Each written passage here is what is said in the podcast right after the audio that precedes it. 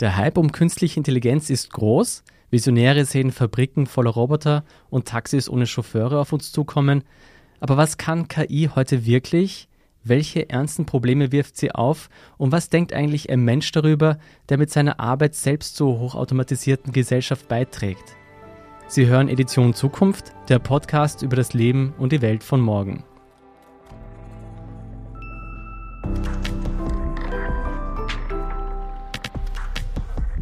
Ich bin Scholt Wilhelm von der Standard und ich freue mich, Softwarearchitekt und KI-Forscher Daniel Schall begrüßen zu dürfen. Hallo, Herr Schall. Hallo. Herr Schall, Sie sind seit Ihrem Studium der Computerwissenschaften an der Technischen Universität Wien in der angewandten Forschung tätig, wenn ich das so sagen kann. Ja. Sie haben zahlreiche Arbeiten zu Algorithmen im Einsatz bei sozialen Netzwerken, wie ich gelesen habe, mhm. äh, veröffentlicht und äh, über die den Einsatz in der Industrie geschrieben und auch zwei Fachbücher veröffentlicht. Seit einigen Jahren arbeiten sie nun bei Siemens in der Forschungsabteilung und gelten dort als Patentkaiser, wie mir gesagt worden ist. Ähm, jetzt für Menschen wie mich, äh, die bereits mit unverschlüsselten Wörtern ihre liebe Mühe haben. Wenn wir heute über KI sprechen, worüber reden wir eigentlich?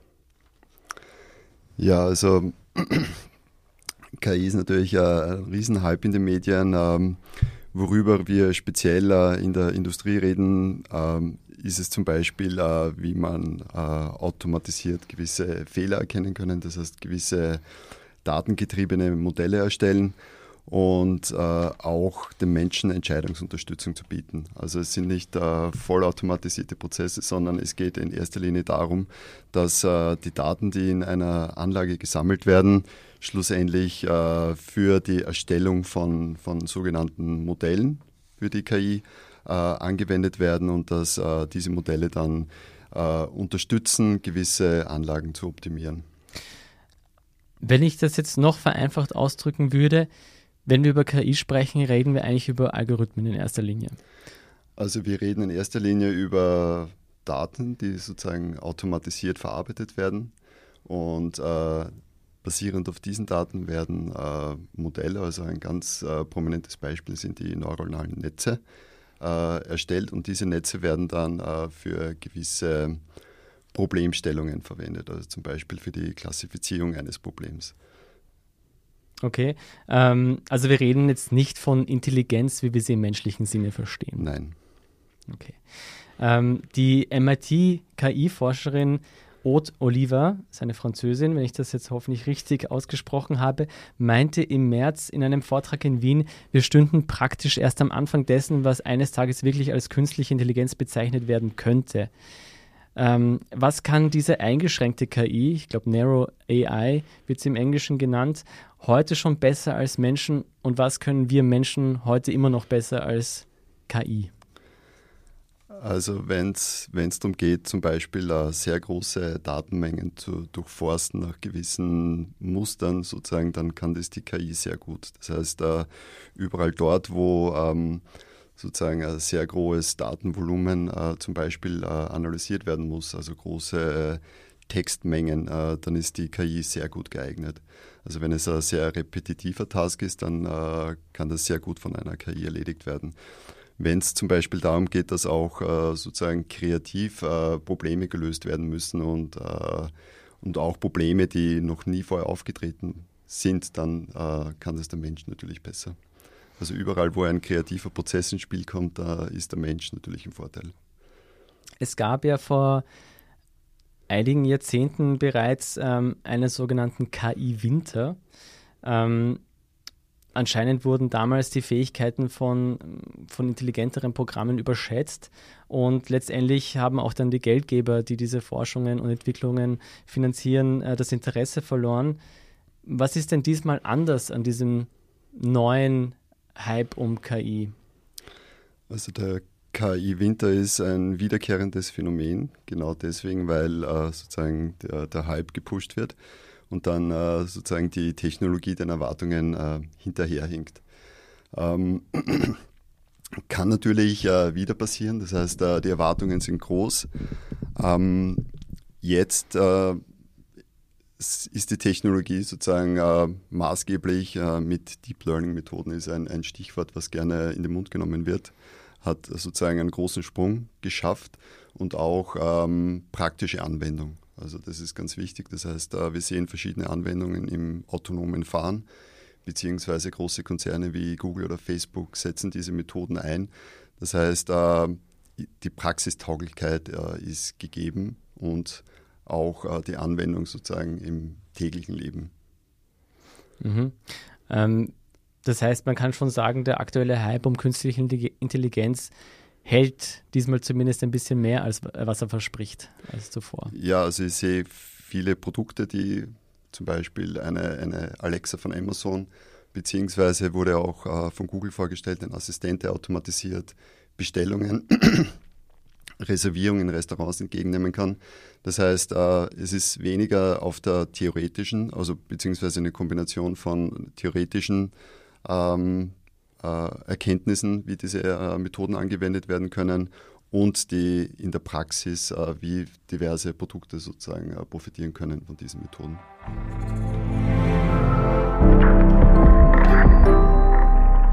Wir alle haben Beispiele von KI in unserem Kopf, die sicherlich stark von der Science-Fiction-Welt geprägt sind. Wenn ich an KI denke und zumindest wenn ich lange an KI gedacht habe, sehe ich beispielsweise immer einen menschlichen Roboter von mir. Das ist sicher ein total verzerrtes Bild, aber äh, die Realität ist ja meistens viel weniger plakativ als äh, das, was in unseren Köpfen ist.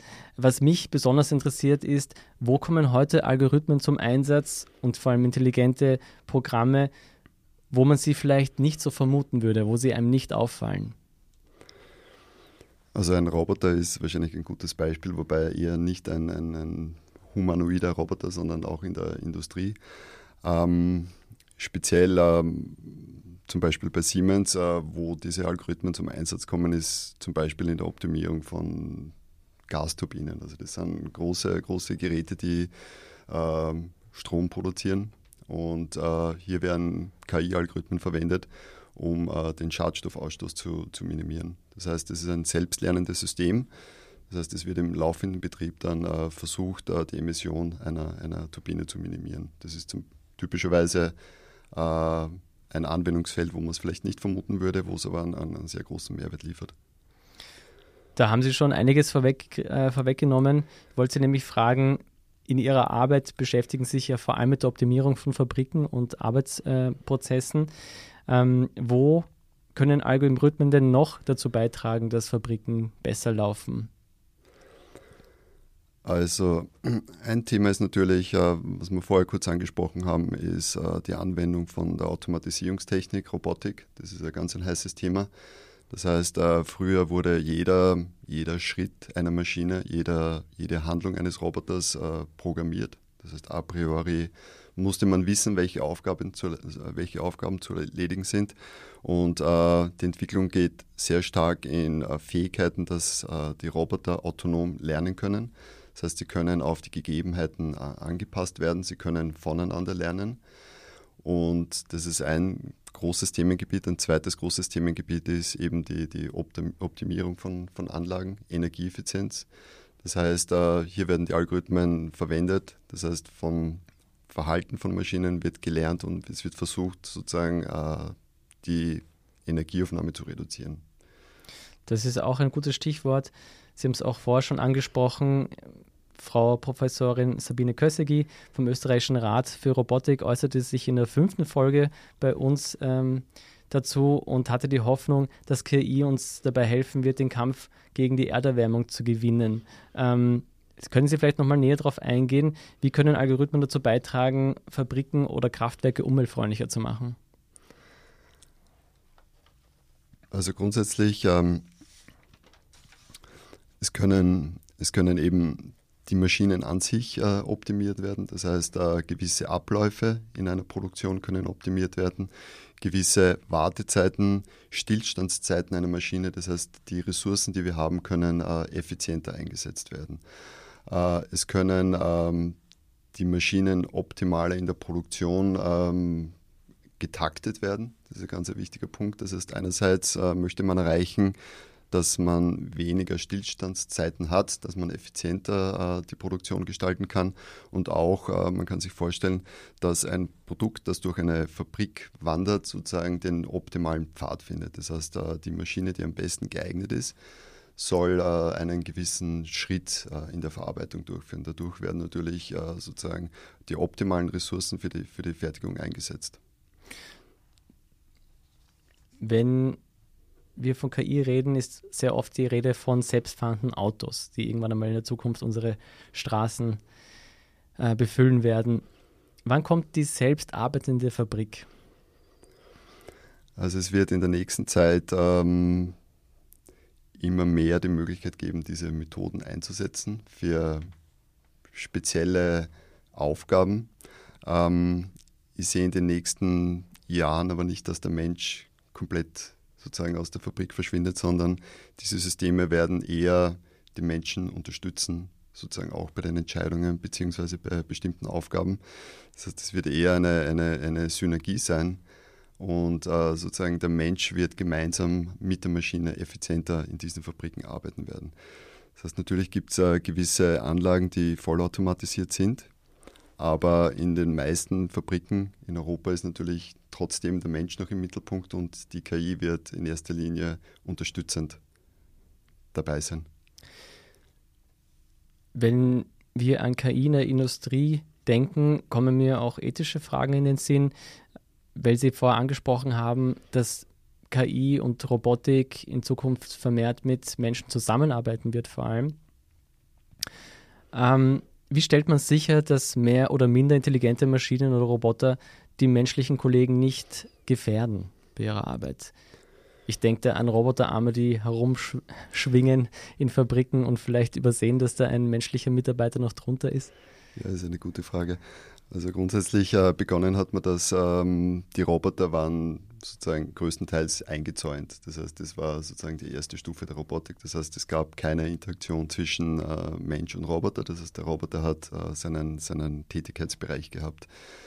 Jetzt äh, die Entwicklung geht sehr stark Richtung äh, Interaktion. Das heißt, äh, Menschen und Roboter können gemeinsam an, an Aufgabe, Aufgaben arbeiten. Das heißt, äh, wichtig ist natürlich, dass die Sicherheitsaspekte sichergestellt sind. Das heißt, es, es, muss natürlich entsprechende Sensorik verbaut sein. Das heißt, Sensorik, die früher nicht gegeben war. Das heißt, äh, es muss erkannt werden, wenn zum Beispiel äh, ein Mensch in der Nähe ist. Es muss sozusagen die Geschwindigkeit angepasst werden. Das heißt, wie schnell ein gewisser Ablauf durchgeführt werden kann. Und es muss äh, eben äh, gewährleistet sein, dass nicht sozusagen der Mensch in Mitleidenschaft gezogen wird. Ähm, da fällt mir auch ein, jetzt war leider Gottes äh, groß in den Medien diese Abstürze von der Boeing 787 MAX, diese zwei Maschinen, die abgestürzt sind. Und da kam ja das Problem auf, dass ein Algorithmus, der dafür konzipiert worden ist, eigentlich den Menschen zu helfen, ähm, in einem in einer bestimmten Situation das Gegenteil bewirkt hat. Ähm, wird bei dem Bau von, von solchen Systemen jetzt immer wieder dran, immer geschaut, dass der Mensch im Endeffekt immer noch die Kontrolle darüber hat, dass er immer noch den, den Ausschaltknopf drücken kann? Also genau, das heißt, diese sicherheitsrelevanten Aspekte stehen im Vordergrund. Das heißt, die KI hat natürlich einen gewissen Handlungsspielraum und äh, der Mensch kann natürlich immer sozusagen eingreifen und äh, kann quasi den Notstopp drücken. Das heißt, äh, die KI soll äh, unterstützen und äh, eher sozusagen Richtung der Optimierung helfen, aber nicht quasi die äh, sicherheitsrelevanten Entscheidungen dem Menschen abnehmen.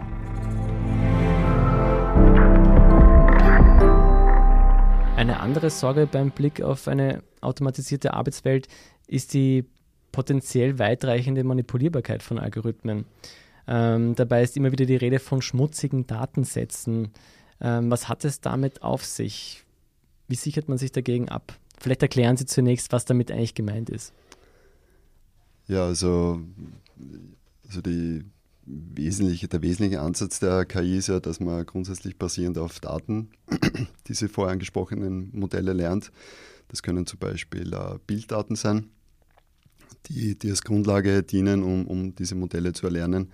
Und natürlich ähm, basierend auf den Daten werden, werden eben gewisse Merkmale extrahiert und, und je nachdem, wenn ich schmutzige Daten, das heißt gewisse ähm, Datensätze reinmische und, und, und Merkmale erkenne, könnte ich natürlich äh, das Verhalten des äh, Modells äh, manipulieren. Ähm, das heißt, es muss natürlich eine, eine Qualitätssicherung stattfinden. Das heißt, äh, das ist ein, ein, ein Prozess, der sich damit beschäftigt, dass ich mir grundsätzlich schaue, von welchem Sensor oder welchem Datensatz ich grundsätzlich äh, verwenden möchte, dass äh, dieser Datensatz äh, qualitätsgesichert wird. Das kann natürlich im ersten Schritt äh, passieren, indem zum Beispiel ein Experte überprüft, äh, welche Daten verwendet werden, um das Modell anzulernen. Das ist der erste Schritt. Und ähm, der nächste Schritt wäre dann auch natürlich, äh, es gibt äh, gewisse Qualitätskennzahlen, die bewerten, wie gut ein Modell ist. Das heißt, wie gut hat es sozusagen ähm, gelernt und kann quasi ihre Aufgabe ausführen. Das finde ich sehr interessant, weil eigentlich bedeutet das, dass die Maschinen und KIs eigentlich immer nur so gescheit sind wie die Menschen, die sie füttern. Genau, das ist natürlich ein gewisser Bias, mhm. der hier entsteht. Das heißt, je nachdem, äh, welche Daten ich heranziehe, um das Modell zu erstellen, um, um, umso besser oder schlechter wird schlussendlich das Ergebnis sein. Das heißt, äh, wir sind eigentlich relativ weit entfernt, dass das komplett autonom lernt und intelligent ist, sondern es hängt davon ab, äh, welche Daten der Mensch sozusagen dem KI-Algorithmus füttert. Dadurch quasi wird maßgeblich das Ergebnis schlussendlich beeinflusst. Das heißt, aktuelle KI erlaubt uns nicht, uns zurückzulehnen und das Denken zu vergessen. Im Gegenteil, sie fordert uns vielleicht sogar noch schlauer zu werden und noch mehr zu wissen, weil wenn wir das nicht tun, dann füttern wir sie mit schlechten Informationen, die sie ja dazu bringt, uns zu schaden vielleicht. Ähm, ein anderes Problem, das KI-Forschern generell zu denken gibt, ist die sogenannte Blackbox oder das Blackbox-Phänomen. Was hat es damit auf sich? Also grundsätzlich die Netze, die wir vorhin gesprochen haben, ein neuronales Netz, besteht aus äh, verschiedenen Ebenen, also Layers. Ähm, Im einfachen Fall sind das drei Layers, also das waren die typischen, also quasi hat einen Eingang, man hat einen sogenannten Hidden Layer und einen Ausgangslayer.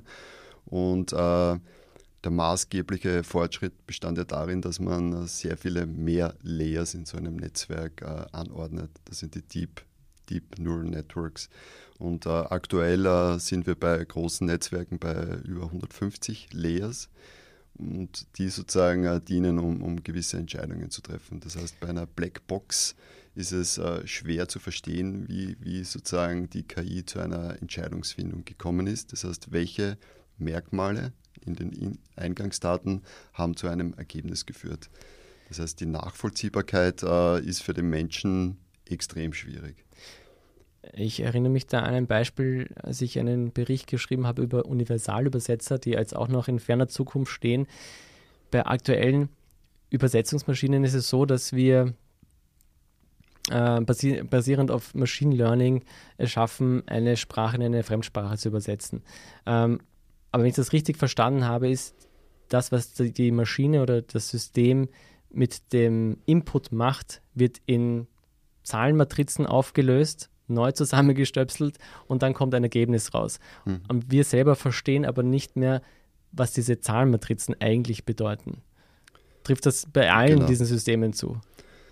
Ähm, bei den, ähm, sagen wir mal, bei den populären Methoden, die auch äh, sozusagen die besten Ergebnisse geliefert haben, also sei es für die, für die Klassifizierung von, von Bildern, sei es für die Übersetzung von, von Sprachen, trifft es in der Regel zu. Das sind komplexe Modelle die sozusagen mit Daten gefüttert werden, werden optimiert und äh, sozusagen die interne Struktur wird äh, selbstbestimmt über diesen KI-Algorithmus.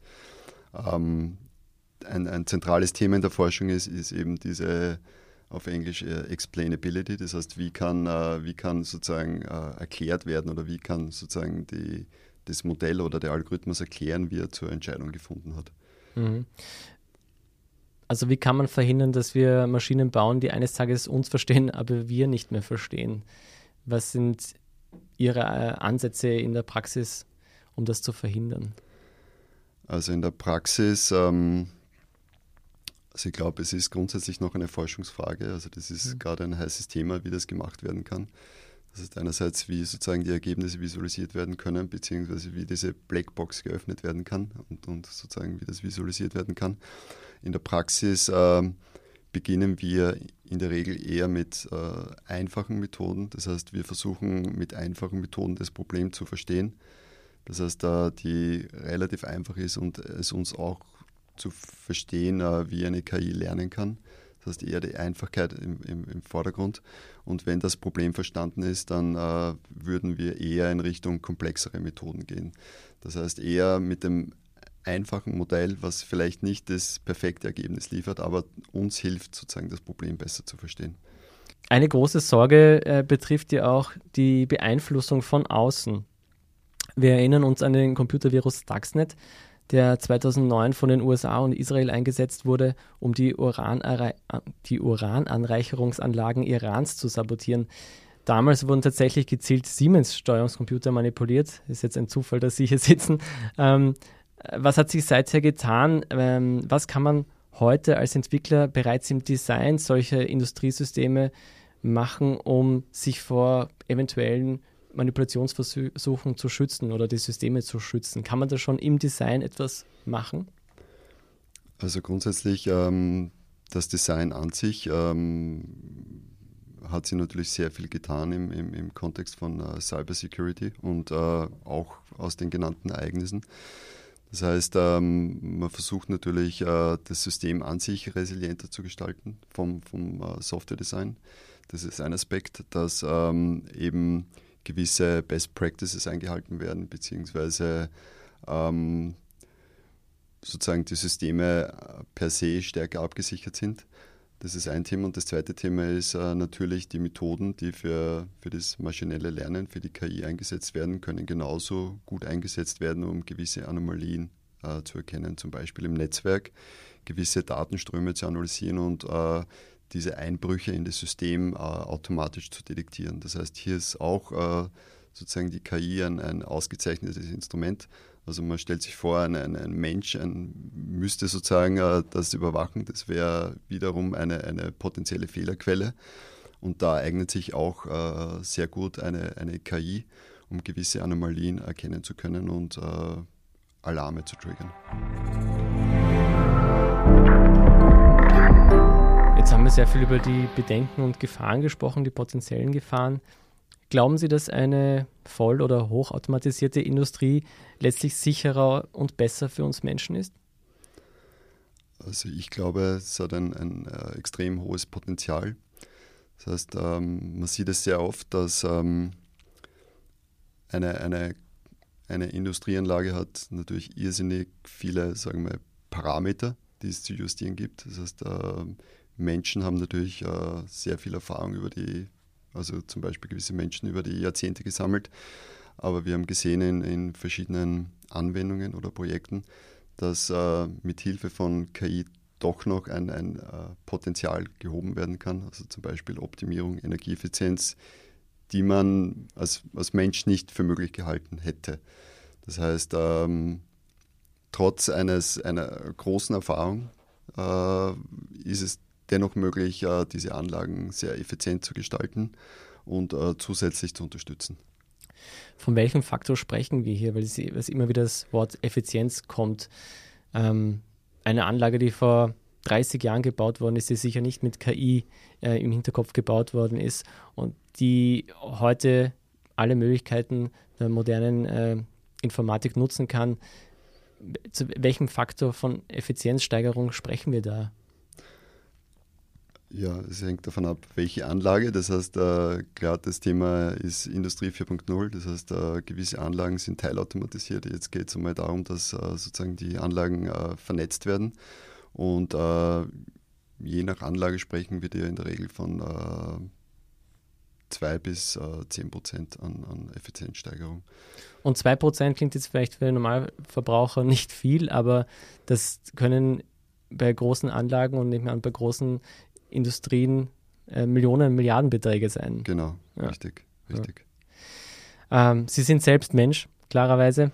Äh, Sie arbeiten mit vielen anderen Menschen zusammen und gerade deshalb muss ich Sie ja auch fragen, äh, wie gehen Sie mit Bedenken um, wonach die intelligenten Maschinen, die Sie mitentwickeln, menschliche Arbeit bzw. Menschen generell in der Arbeitswelt langläufig auch ersetzen könnten? Also grundsätzlich ähm,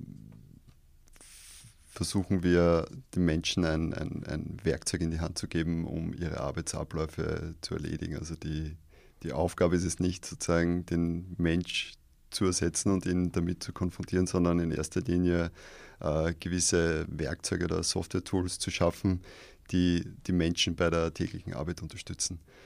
Das heißt, wie ich eingangs gesagt habe, äh, ich sehe in den nächsten Jahren nicht, dass äh, sozusagen die KI die Menschen per se in einer, in einer Fabrik oder Industrieanlage ersetzen wird, sondern eher unterstützen wird. Also wie man sich eine Alexa vorstellt, die sozusagen ein kleiner Sprachassistent oder ein Chatbot ist, der uns sozusagen zu Hause unterstützt, wird es andere Werkzeuge geben in der Industrie, die die Menschen unterstützen wird in der täglichen Arbeit. Vielleicht formuliere ich es nochmal noch anders. Welche Jobs haben Sie im, im Kopf, die dank KI vielleicht heute nicht mehr von einem Menschen ausgeführt werden oder werden müssen, die früher von Menschen ausgeführt wurden und ähm, welche neuen Jobs wurden vielleicht auch durch intelligentere und automatis automatisierte Systeme geschaffen? Also grundsätzlich ähm, Jobs, äh, die einen sehr hohen Automatisierungsgrad haben, also sehr ähm, wiederkehrende Aufgaben. Das ist natürlich ein Thema, der, der Automatisierung und möglicherweise der KI, dass sozusagen die Maschine das übernehmen könnte. Äh, auch Jobs, wo es darum geht, dass man zum Beispiel Informationen aus verschiedenen Datenquellen verknüpfen kann. Das sind typischerweise Jobs, die möglicherweise über eine KI abgebildet werden können. Also das sind Jobs, die potenziell äh, wegfallen würden. Ähm, natürlich, was wir vorher gesagt haben, also zum Beispiel ähm, das ganze Thema, welche Trainingsdaten benötige ich, die Bewertung der Daten, das sind natürlich Jobs, die dann hinzukommen würden. Das heißt auch äh, zu bewerten, wie effizient äh, die KI-Methoden funktionieren und das ganze Thema Data Science an sich. Das heißt, das ist ein großes Thema, da sehe ich äh, enormes Potenzial auch für die Zukunft. Wir brauchen mehr Datenwissenschaftler, wenn ich das richtig genau. verstehe. Genau. Ähm, es gibt ein Sprichwort, das besagt, alles, was für Menschen einfach ist, ist für KI schwer und alles, was für Menschen schwer ist, ist für KI relativ einfach. Habt ihr das richtig gesagt?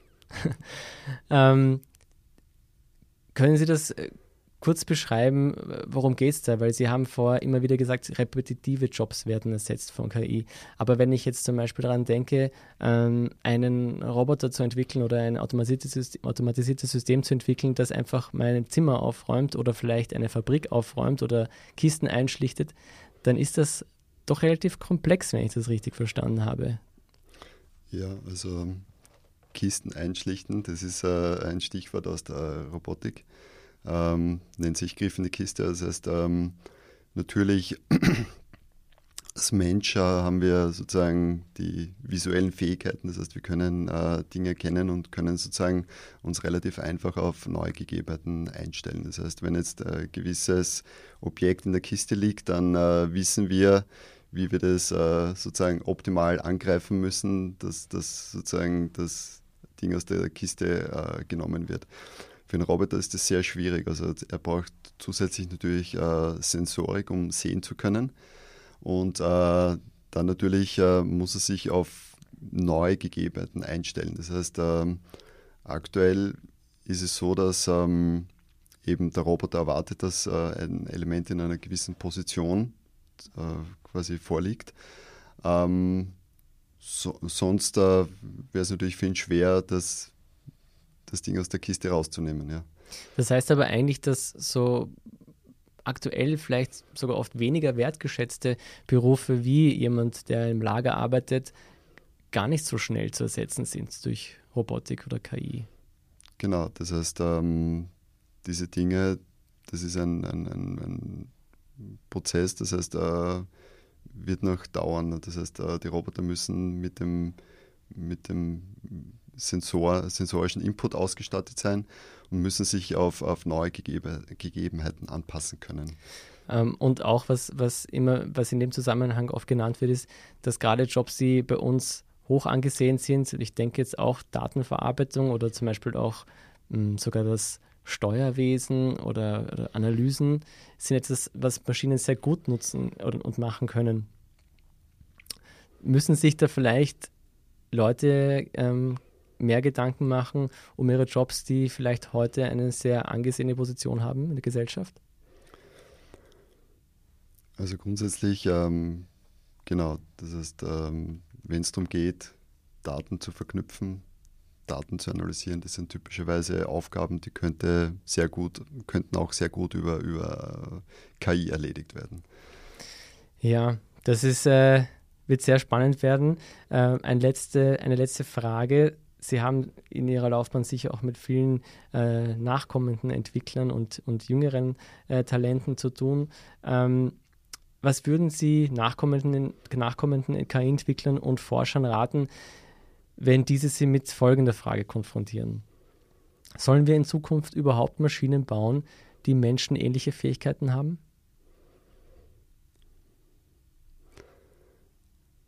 Ja, natürlich. Also ich, ich würde sagen, es ist ein extrem spannendes Feld ich finde, wir sind eher am Anfang, als, als sozusagen der Prozess äh, beginnt gerade jetzt, wo wir das äh, Potenzial erkennen. Das heißt, äh, speziell aus meiner Erfahrung aus der Industrie, das heißt, da stehen wir eher am Anfang, wie diese Methoden eingesetzt werden können und sozusagen wie unser tägliches Leben im, im Beruf auch mit KI erleichtert werden kann. Das heißt, ein extrem spannendes Feld und würde jedem empfehlen, sozusagen in diese Richtung auch einzuschlagen. Einzuschlagen und weiter, weiterzumachen. Ja, ja ich habe ähm, auch noch von, von äh, der MIT-Forscherin Aude Oliver gehört, dass sie gesagt hat, weltweit gibt es nur um die 20.000 KI-Experten aktuell. Ich weiß jetzt nicht, ob diese, wie die Zahl genau aufgeschlüsselt ist, aber im Vergleich zur Anzahl der Menschen weltweit ist das relativ wenig und ange, angesichts des Riesenhypes um KI und die Milliardengelder, die investiert werden, ähm, Gibt es in Österreich und vielleicht größer im deutschsprachigen Raum großen Bedarf an, an Entwicklern? Also es gibt natürlich Riesenbedarf. Das heißt, ähm, es gibt ähm, die Industrie, äh, ein großes Thema ist eben diese Digitalisierung. Das heißt, äh, ganzen Buzzwords sozusagen, Industrie 4.0. Das heißt, es gibt viele Unternehmen, die Richtung Digitalisierung äh, und KI äh, investieren. Das heißt, da, da gibt es einen sehr großen Bedarf, dass auch äh, junge Leute sozusagen in dieses, diese Richtung gehen. Was ist Ihr größter Tipp für Leute, die sich dafür interessieren, die jetzt vielleicht noch in der Schule sind? Äh, welchen Weg sollten die einschlagen? Sollten sie hier studieren? Sollten sie vielleicht ins Ausland gehen? Äh, wo haben Sie, wo Sie ja auch, ähm, auch im Ausland ähm, gearbeitet haben, studiert haben, ähm, was wäre Ihr Tipp? Also ich glaube, dass, dass wir in Österreich äh, die notwendige sagen wir, Ausbildung haben, das heißt die Infrastruktur. Das heißt, es gibt äh, mittlerweile, glaube ich, an jeder Universität äh, Data Science äh, Lehrgänge. Das ist sozusagen ein, ein äh, wertvolles äh, Gebiet und auch an der JKU in Linz gibt es jetzt dann einen neuen Lehrgang für künstliche Intelligenz. Das heißt, ich glaube durchaus, dass wir in Österreich sozusagen die nötige Infrastruktur und das Know-how haben. Natürlich, äh, um quasi über den Tellerrand zu blicken, ist es immer sehr sinnvoll, wenn man auch mal im Ausland gewesen ist, um einfach zu sehen, wie die Leute in anderen Ländern sozusagen arbeiten. Also eine Kombination ist sicher sehr sinnvoll. KI, das ist ein riesiges Feld. Daniel Schall sagt, wir brauchen mehr Entwickler, wir brauchen mehr Forscher in dem Bereich ähm, und es gibt viel Potenzial, unsere Arbeitswelt, aber auch unser Leben mit künstlicher Intelligenz und intelligenten Maschinen zu verbessern. Ich sage einmal, vielen Dank für das Gespräch und dass Sie da waren. Gerne, danke. Damit auch ein herzliches Dankeschön an all unsere Hörer und Hörerinnen. Schreiben Sie uns im Forum auf der Standard.at oder per E-Mail an edition.zukunft.derstandard.at, wie Sie über KI und die intelligenten Maschinen von morgen denken. Ähm, teilen Sie Ihre Gedanken mit uns. Die nächste Folgeedition Zukunft erscheint in zwei Wochen. Viele weitere spannende Beiträge und Artikel rund um die Welt und das Leben von morgen finden Sie bis dahin auf der Standard.at slash Zukunft und jeden Freitag in der gedruckten Ausgabe von der Standard. Bis dahin, alles Gute und bis bald.